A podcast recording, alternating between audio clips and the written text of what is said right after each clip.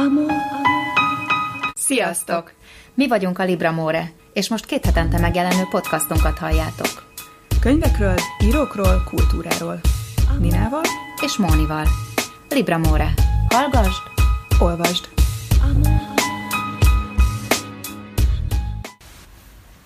Sziasztok! Sziasztok! Hát már nagyon hiányoztunk egymásnak is. Igen, nagyon hosszú volt ez az ősz és a, a, télbe forduló ősz, ez így nagyon-nagyon... Hát ez nagyon szép.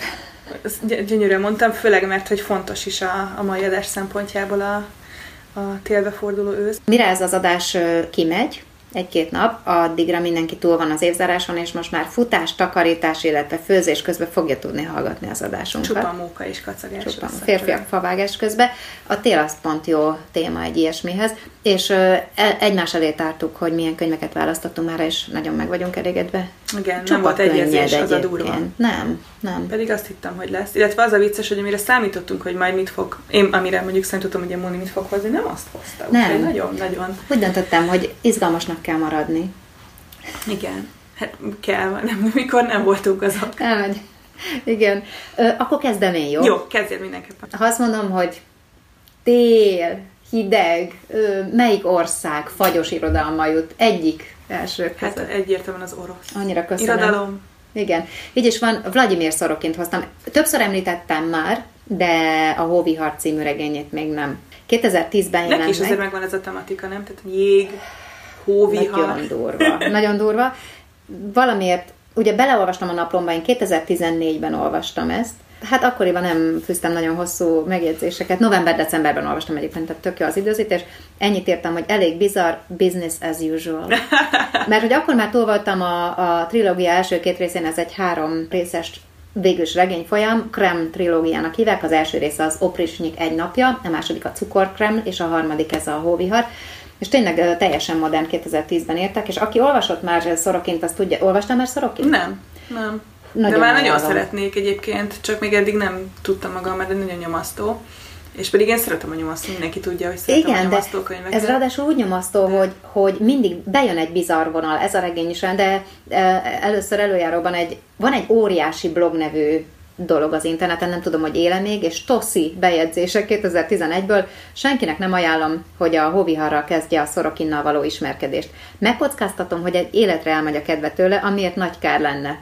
Tehát ebben benne van az is, hogy egyébként nem, ugye én szerintem ez a hatodik könyve Szorokinnak, amit olvastam, úgyhogy eszembe nem volt, hogy el, elmenjen a kedvem tőle. Ez egy tipikusan tipikusan orosz tematika. Először azt gondolod, hogy, hogy a nagyírók Puskin, meg, meg Tolstoy, meg az ilyenek nyomán az orosz cseppe, és egy orvos utazik, tehát azt úgy kezdődik a regény, hogy egy orvos utazik át és egy azt hiszem nem tudom hány versztát kell megtenni a következő faluig, lóval bontatott szánnal, hogy elvigyen egy vakcinát egy faluba, ahol, és akkor most kezdődik a szorokin, amikor már ezt olvasod, hogy ahol egy brazil vírus pusztít, amitől zombik lesznek az emberek. és csak ez a vakcina tudja megmenteni. Tehát itt azért érzed, hogy, hogy itt már kanyarodik. Az az igazság, hogy tényleg arra emlékszem, hogy megy a hóba, teljesen megszáll egy vendéglőbe, és ilyen iszonyat bizarr jelenetek történnek Igen. vele de, de mindent hozzá, tehát annyira, annyira átjön be, belőle, hogy ez, tehát egy orosz ember így írja le a telet, ott ilyen egy tél, tehát amikor, amikor itt tudod, a filmekből is előtte vannak, teljesen hiteles, megy a történet, az az igazság, hogy ezt már netről kellett itt megnéznem, hogy mi zajlik utána, mert csak az a, mint a delta elején ez a hangulat volt meg, hogy aztán elkezdenek megjelenni groteszk és ultramodern eszközök, amikből megértjük, hogy egy bizarr szorokini 21. században uh-huh. vagyunk, és egy ilyen kínai csavar is van az egész történet végén, úgyhogy a végén már azt se tudod, hogy kivel vagy, de, de én azt mind, tehát Szorokin mindenképpen ajánlom. Most egy baráti társaságban a jeget akartam ajánlani, ami a leghíresebb uh-huh. műve, és már nem lehet kapni. Tehát antikváriumból össze lehet De vadászni. is gondoltam volna, hogy nincs És hogy nincs utányomás, ami nagyon érdekes. Aha. Lehet, hogy az van, hogy ilyen a szerzői jog, az, vagyis a átjadási mm. jog, az ilyen um, újratárgyalás, vagy eladó, Aha. és akkor az szok, szokott olyankor történni, Aha. hogyha egy másik kiadó veszi meg, de még mondjuk x időponttól érvényes neki a joga, akkor már az előző nem adja ki újra, mert hogy mert hogy nem nála lesz. Igen. Tehát, hogy van, néha vannak ilyen furcsa, le, lehet, hogy abszolút nem erről van szó, és csak aha. egyszerűen nem látnak elég izét, De azért rációt így anyagilag benne. Csak sokszor az van, hogy, hogy emiatt uh-huh. vannak ilyen furcsa, uh-huh. furcsa hiányok.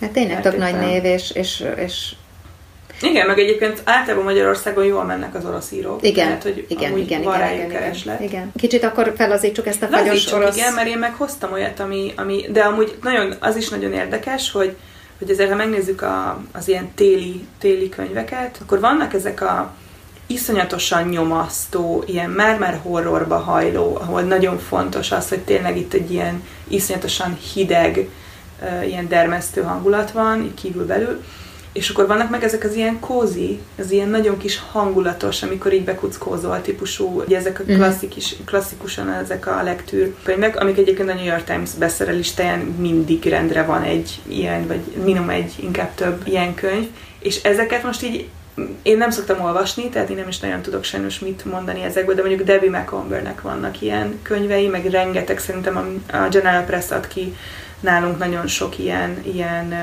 ilyen kis cuki hangulatú, uh-huh.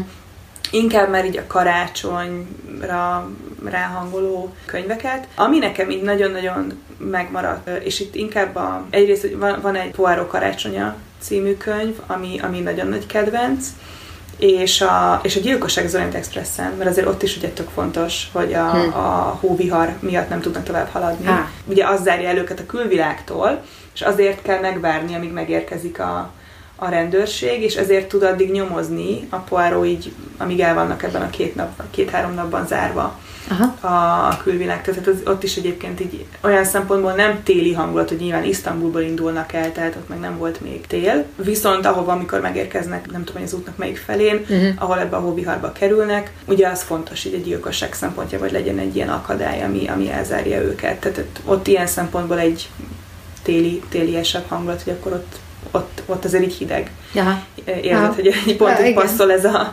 gyilkossághoz a, a kinti hóvihar.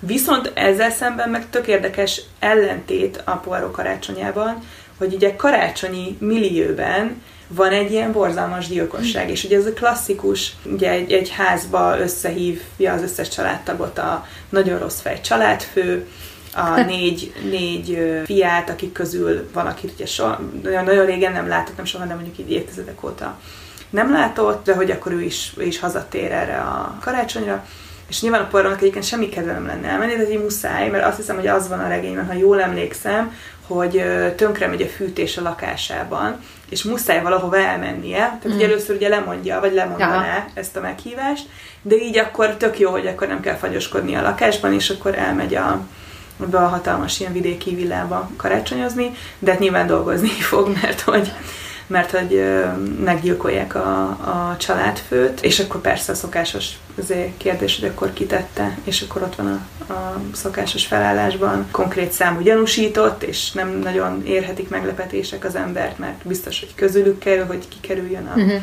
gyilkos. Hát, ez egy annyira érdekes dolog, hogy amit nem, nem társítanák a karácsonyjal, hogy így a szeretet ünnepe, és hogy itt semmi izé szörnyű, és mindenki szereti egymást, így a családtagok. Na, az itt pont nincs meg, tehát ugye pont, pont, pont jó, hogy, pont, hogy, hogy ebbe a, a hangulatba épít bele Agatha Christie egy, egy gyilkosságot. Úgyhogy aki nem szereti az ilyen nagyon csöpögős karácsonyi sztorikat, de az ilyen kis kellemes klasszikus krimiket, annak nagyon ajánlom uh-huh. Poirot karácsonyát, mert, mert és egy nagyon jó, nagyon jól megírt jó. krimi, tényleg nagyon, nagyon fordulatos. Tök jó. Úgyhogy Ezt akkor nekem most ez a két Agatha Christie, és zenéljünk most egy kicsit, szerinted, vagy, vagy majd szerintem, csak egy... Szerintem zenéljünk. Jól van. Jó. A Coldplay. Annyira zseniálisak vagyunk a névválasztással, és pontosabban a fiúk választották a nevet, de mert tudták, hogy majd egyszer a Libra More 60. adásában fontos lesz. Ez így van. Az, hogy, az, hogy hogy hívják őket, és hogy a, a számuknak mi a szövege. Igen, mert hogy a Christmas Light című számban el is hangzik többször a Winter szó. Igen. Úgyhogy nem tudom hibázni. is.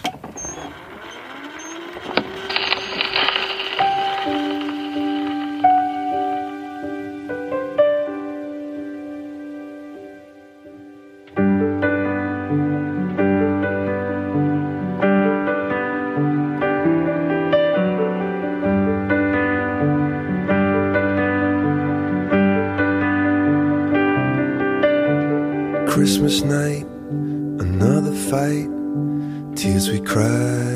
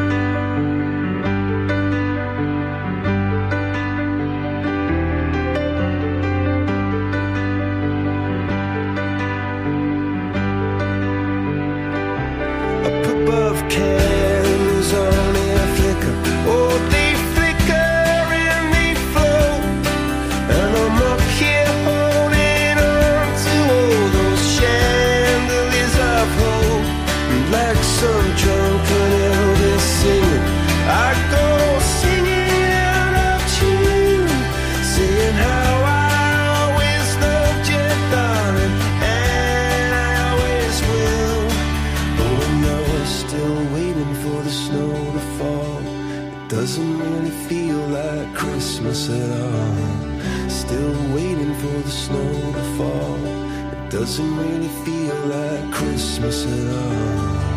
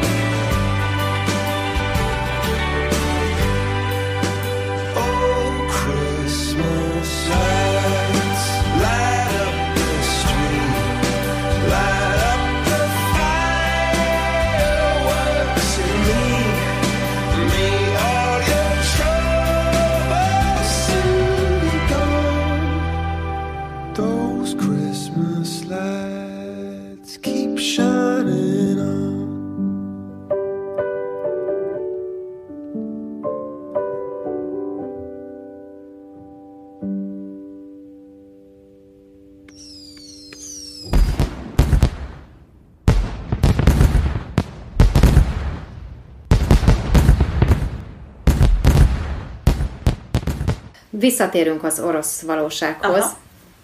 Következő íróról is beszéltem már, Martin Cruz Smith. Ő nem orosz, viszont a regényének a címe Polar Star, ez magyarul nem jelent meg, azt hiszem. Aha. Polar Star őrült izgalmas krimiről van szó. Imádom, őt, őt, őt már régóta Igen. Próbálgatom mindenkinek ajánlani, de valahogy senki nem harap rá, pedig nagyon sok regénye megjelenik Magyarországon. De ő a Gorki parkos. A Gorki parkos pontosan, és ez a regény közvetlenül Gorki park után játszódik, amikor is az iszonyú szexi nevű Árkagyi Renko, hát de ez az Árkagyi, ez már annyira gyönyörű. Nem is tudom már milyen rangba, leszerelik a moszkvai rendőrségtől, ugyanis a Gorki parkban felgöngyölített többszörös gyilkosság miatt olyan politikai tűzfészekbe Aha. nyúl be, hogy nem kívánatos lesz jelenléte a Moszkvában, és ráadásul ez a perestroika időszaka, amikor ott a KGB is átalakul, és hát pont rossz helyen van Renko, és annyira ellehetetlenül, hogy az országban mindenféle alkalmi munkákat kell vállalnia, tehát még bújdokolnia, is, Kemény. bújdokolnia kell a KGB Aha. elől, mert ha megtalálják, akkor szerzett egy-két ellenséget, és eljut a Polar Star nevű hajóra, a, ami az északi tengeren hajózik, és valami érdekes rendszerben az amerikaiakkal, ugye perestroika van, együttműködésben az amerikai óriás hajó kifogja a halakat, ők megbelezik, uh-huh. és Árkegyi a halbelezők közé kerül be, egészen, és uh, ugye az a díl itt az, ameri- a, az orosz matrózoknak, hogy van egy szabad kikötő, ahol majd meg fognak állni, és ott be lehet vásárolni hát nem tudom akkor mi volt, CD, vagy mi Aha. volt, itt felír, felirogattam, hogy milyen vicces dolgokat, vi, Kazett. ö, videomagnókat, Ja, aha. meg mindenfélét, ez a jutalmuk. Azért, hogy ilyen hidegben és ilyen embertelen körülmények között dolgoznak, csak történik egy gyilkosság.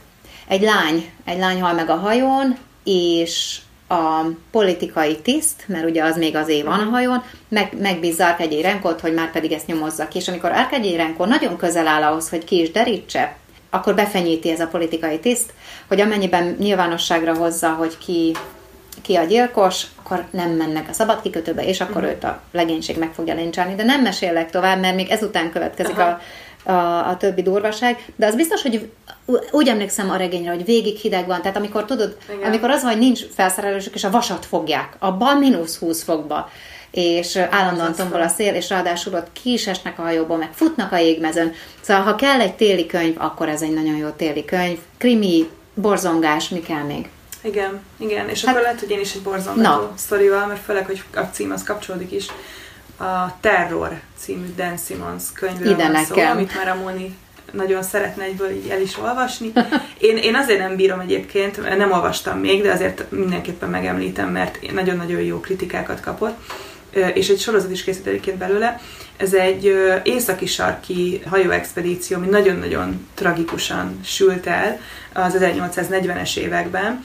Egy valós expedícióról van szó. Annak az ilyen fikcionalizált változata, amit Simons megírt, egészen súlyosan nyomasztó. Tehát nyilván ez az északi sark, hajó, elszigeteltség, mm. mindenféle skorbut, tehát az összes ilyen borzasztó dolog, ami egy ilyen hajón történhet. Mellé még ugye az, hogy, hogy elkezd ugye tüzelni az embereket a betegség, akkor nincs ugye ét, ételük, tehát mindenféle Ó. a horror könyvek, uh-huh. horror regényekben alap motívum, azt is Simons nagyon ügyesen szedi össze, ugye nyilván ott, van a másik rész, hogy a bezártság, hogy ez mondjuk milyen pszichológiai hatással van, tehát nem elég, hogy van egy ilyen külső faktor is, hogy egy borzasztó hideg van, tehát nyilván az északi sark az nem Hawaii, Úgyhogy ezt még így nagyon tudja, nagyon ügyesen tudja ötvözni Simons azokkal az ilyen belső, ilyen pszichológiai, ilyen terror hatásokkal, amikor így senkiben nem bízol, nem tudod, hogy ez most valóság vagy nem, vagy már annyira halucinálsz, hogy,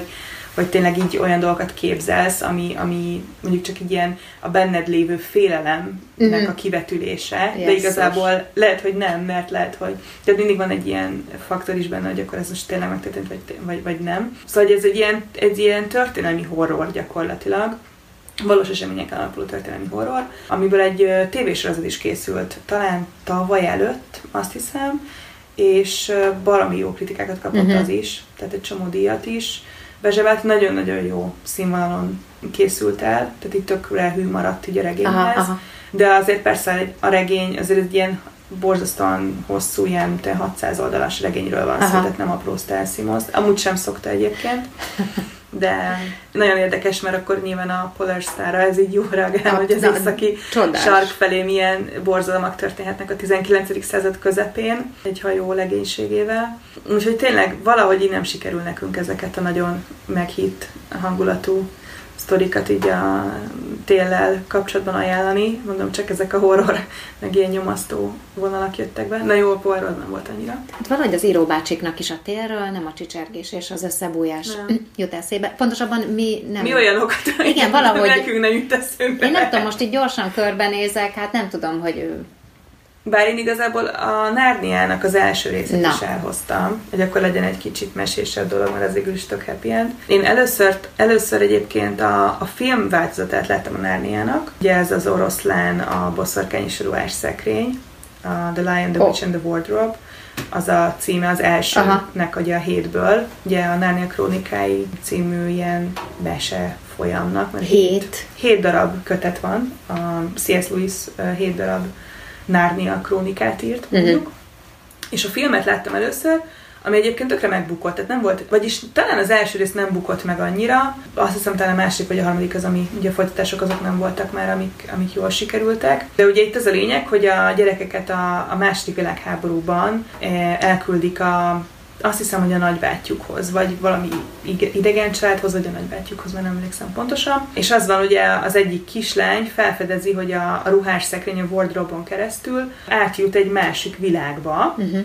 ahol, ahol az örök tél birodalma van, mert ott uh, van egy ilyen gonosz, egy ilyen hókirálynő gyakorlatilag, uh-huh. aki a Tilda Swinton játsz egyébként tökéletes Hát, szereposztással. A, aki így ilyen örök jéggé változtatott ott mindent, és így teljesen ezért, gyakorlatilag tényleg az örök hó és jég birodalma lett, és akkor a gyerekek ugye át másznak ebbe a, a, a birodalomba egy ruhás szekrényen keresztül, a kislány meg van még három testvére, és, és hát persze ők fogják megmenteni a, a más, másik világban élőket ettől Mhm, az örök mhm. jégbirodalmától. Ez a fajta ilyen nagyon erős örök jég, ez csak az első részben van, az összes többről már, már ugye miért felszabadítják a, ezt a másik világot, és, és ott már akkor ugye sokkal kiegyensúlyozottabbak az időjárási viszonyok, és más, Mind Más, múlik ö, néha. Igen, meg más tájakra is tovább kalandoznak, akkor már egy ilyen teljesen ilyen fantasy megy át, és akkor ilyen tök új területeket fedeznek fel. Neked van még ajánlatod? Hát gondoltam rá, Egy hogy klasszikus. Shakespeare téli regét belogatom. Azért nem logatom be, mert az csalás, ugye, mert egy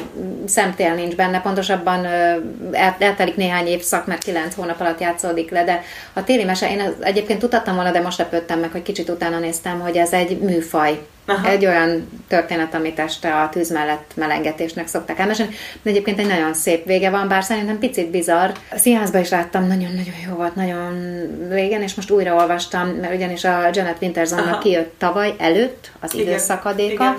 a Hogarth Press, vagy Hogarth Press, Hogarth? Igen, ugye Hogarth. beszéltünk akkor mi is az Ed Wood könyv kapcsán a szerkesztővel. A, ugye ez egy nagyon jó pofa ötlet, hogy Shakespeare híres műveinek az átiratával bízták, művének az átiratával bíztak meg egy-egy nagyon-nagyon híres írót. De tényleg top, És tehát abszolút, alkategóriás abszolút. írókat. A Jonasből volt Jonasből- ugye a, szerintem a Mhm. legutóbbi Igen. magyar nyelven megjelent, ugye Margaret Atwoodnak is volt, ő a, a Janet Vihart, Winterson. Janet Winterson. Szerintem, szerintem, De- szerintem mit szólnál, ha inkább a jövőbe tekintenénk? Ne ajánljuk már, hogy mi jön a következő De, adásunkban? de. A mai adást is nagyon vártuk, de a következőt hárman várjuk, ugyanis egy csodálatos alanyunk van, kész lesztek. Tehát annyira boldogok vagyunk, hogy ilyen, ilyen utolsó, évi utolsó vendéget tudtunk hívni. Anita lesz. És borzasztóan passzolni fog egyébként majd, amit, amiről beszélgetünk a jövő évhez. Pontosan. Meg az évindításhoz. Pontosan, ugyanis Anita annyira gyönyörűen fogalmaz, hogy megkértem, hogy küldje el, hogy mi az, amiről beszélni fog. Úgyhogy én ezt most felolvasom. Tehát jövő, tehát az év utolsó adása, az 52. héten a következő. Új év, új nézőpontok, fogadalmak. Szemléletgazdagító világnézeti könyveket ajánlok, amelyek megtartanak és lendületet, értelmezést adhatnak a mindennapjainknak. Melyikünknek nincs erre szüksége? Nagyon-nagyon tényleg nagyon jól hangzik. És olyan ritkán tudjuk egyébként ezt összehozni, hogy a, a téma ennyire passzoljon, így jól legyen időzítve, tehát tényleg akkor, akkor beszéljünk valamiről, amikor teljesen aktuális.